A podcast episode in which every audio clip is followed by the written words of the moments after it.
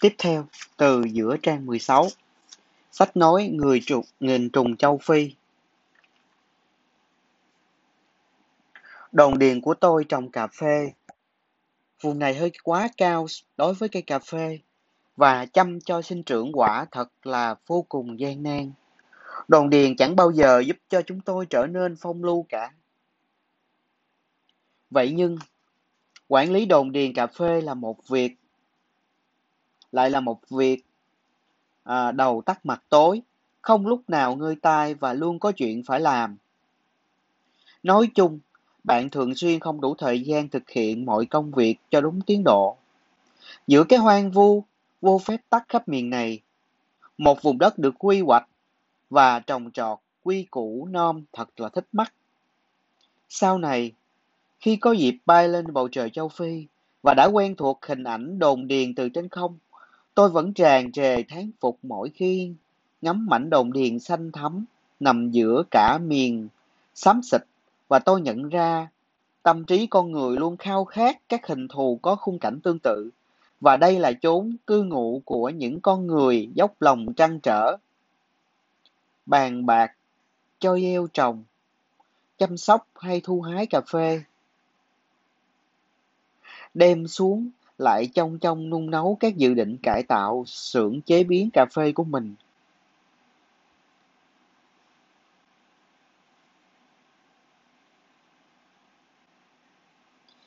Trồng cà phê là việc trường kỳ và không như những gì bạn mường tượng giữa tuổi xuân tràn trề hy vọng.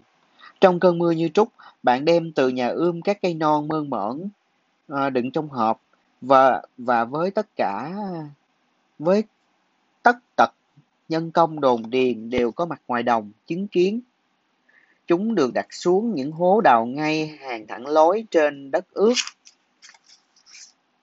nên chúng sẽ sinh trưởng rồi lấy đủ thứ cành lá chặt từ bờ bụi bao kính xung quanh che chắn nắng, bởi hương trăm mát là đặc quyền của mọi thứ non trẻ.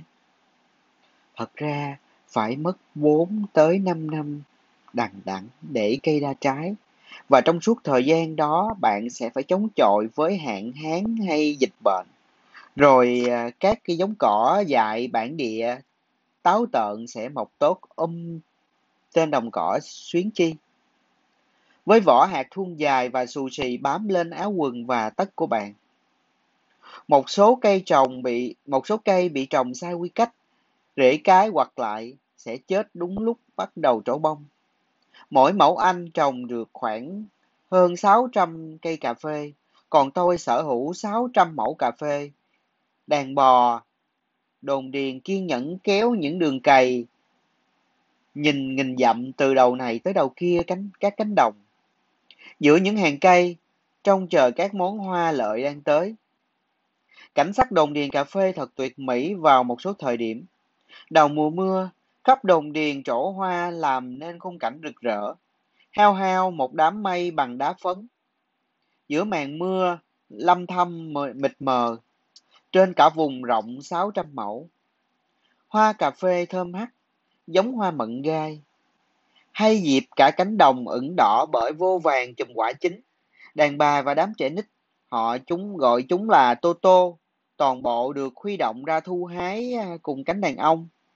Rồi các đoàn xe bò, bốn hay ba bánh, bốn hay hai bánh, sẽ chuyển thành quả uh, xuống xưởng chế biến mấy bờ sông. Tại đây máy móc của chúng tôi chưa bao giờ gần đạt tới chuẩn mực lẽ ra chúng phải thế. Nhưng bởi khu xưởng được tự hoạch định và cất lên nên chúng tôi rất xem trọng nó. Xưởng này từng là một uh, xưởng này từng một lần cháy rụi và phải dừng lại, phải dựng lại. Cổ máy sấy đồ sộ quay rầm rầm cái bụng thép chứa đầy cà phê tạo ra những thứ âm thanh rào rào như sỏi bị sóng biển dồi cọ vào nhau. Có những bận cà phê khô có thể lấy ra, ra lại rơi vào lúc đã nửa đêm. Có những bận cà phê khô có thể lấy ra lại rơi vào lúc nửa đêm. Thời khắc ấy đẹp tựa tranh, với cơ mang đèn bảo trong gian xưởng tối đen rộng lớn, tứ bề đầy mạng nhện cùng vỏ hạt cà phê và các khuôn mặt đen nhánh. Háo hức, bừng sáng dưới ánh đèn, vây quanh máy sấy, bạn có cảm giác cả xưởng máy lóe giữa đêm tối châu Phi mênh mông. Giống một món châu báu lấp lóe sáng trên tay người da đen vậy. Sau đó cà phê được tách vỏ và phân loại và tuyển chọn bằng tay, rồi đóng vào bao, khâu kín lại bằng cây kim thợ chế yên cương vẫn dùng. Mọi việc xong xuôi vào rạng sáng lúc trời còn tối mịt, và tôi nằm vùi trên giường nghe tiếng đoàn xe chở hàng, ngất ngưỡng các bao cà phê. 12 bao một tấn, một chiến thắng 6 bò. Ừ. Mỗi chiếc thắng 16 bò. Rậm rịch khởi hành ngược theo con dốc dài ở xưởng chế biến để tới sân ga xe lửa tại Nairobi.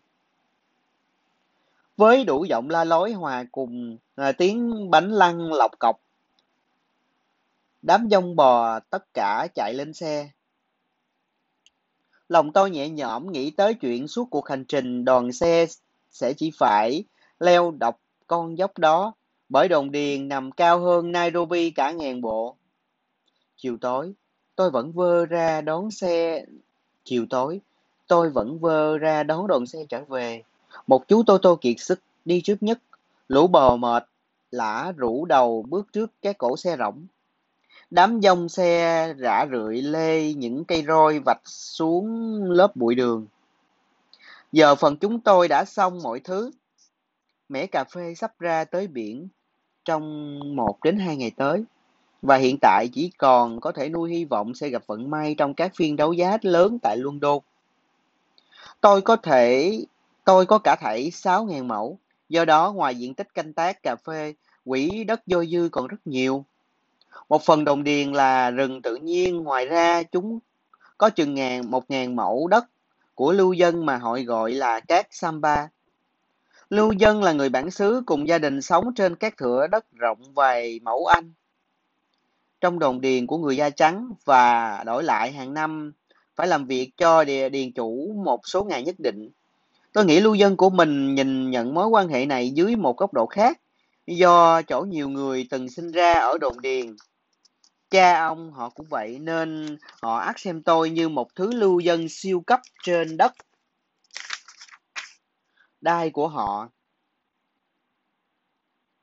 Tràn trề sức sống hơn hẳn là các phần đất còn lại của đồn điền, mảnh đất của lưu dân còn biến hóa tùy theo mùa vụ. Bạn bước dọc các khoảng à, trống hẹp trên nền đất rắn đanh trong ruộng lúc ngô mọc cao vượt quá đầu như bước giữa một đám chiến binh leo nghêu, xanh rì, sột soạt và à, rồi chúng lại được thu hoạch. Đậu chín trên đồng, được phụ nữ thu hoạch đem à, đập tách hạt. Thân cây và vỏ được cơm lại đốt, vì vậy khi tới vụ, đó đây khắp đồn điền xuất hiện nhiều cột khói mỏng xanh lơ. Dân à, Kikuyu còn trồng khoai lang à, có lá tựa như lá nho và mọc lan trên mặt đất thành lớp thảm vừa rậm vừa rối, cũng cùng lõm ngõm cơ mang bí ngô trái lớn, xanh vàng loang lỗ đủ kiểu. Mỗi khi dạo giữa các samba của người Kikuyu, ờ, thứ rất riêng đập vào mắt bạn là dáng lơm khom của một bà lão bé nhỏ đang đào xới mảnh đất của mình, giống hình ảnh một con đà điểu cúi đầu trong cát. Mỗi gia đình người uh, Kikuyu sở hữu vài lều vài, vài lều tròn nhỏ, mái nón để ở và làm kho chứa. Khoảng giữa các lều có nền đất rắn như bê tông luôn là địa điểm náo nhiệt. Đây là chỗ ngô được sai, dê được vắt sữa, trẻ con cùng gà qué ríu rít uh, chạy nhảy.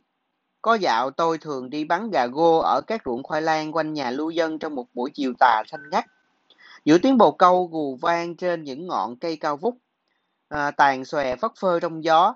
Đứng đây đó, thứ sót lại của cánh rừng già từng một thời bao phủ cả đồn điền. Đồn điền tôi có vài ngàn mẫu đồng cỏ, ở đó có cỏ mọc cao dập dờn đuổi nhau tựa lớp sóng biển mỗi khi gió lớn và tại nơi chú nhóc một đồng người Kikuyu chăn đàn bò của cha. Mùa lạnh, chúng mang theo những chiếc giỏ đang bằng liễu gai đựng than hồng lấy từ liều nhà và đôi khi gây ra các vụ à, cháy cỏ lớn làm thiệt hại tới nguồn thức ăn của gia súc đồn điền. Những năm khô hạn, lũ ngựa vằn và linh dương mò tận xuống đồng cỏ của đồng điền Ờ, hết ờ, tới trang 20 đói bụng quá đi ăn đã.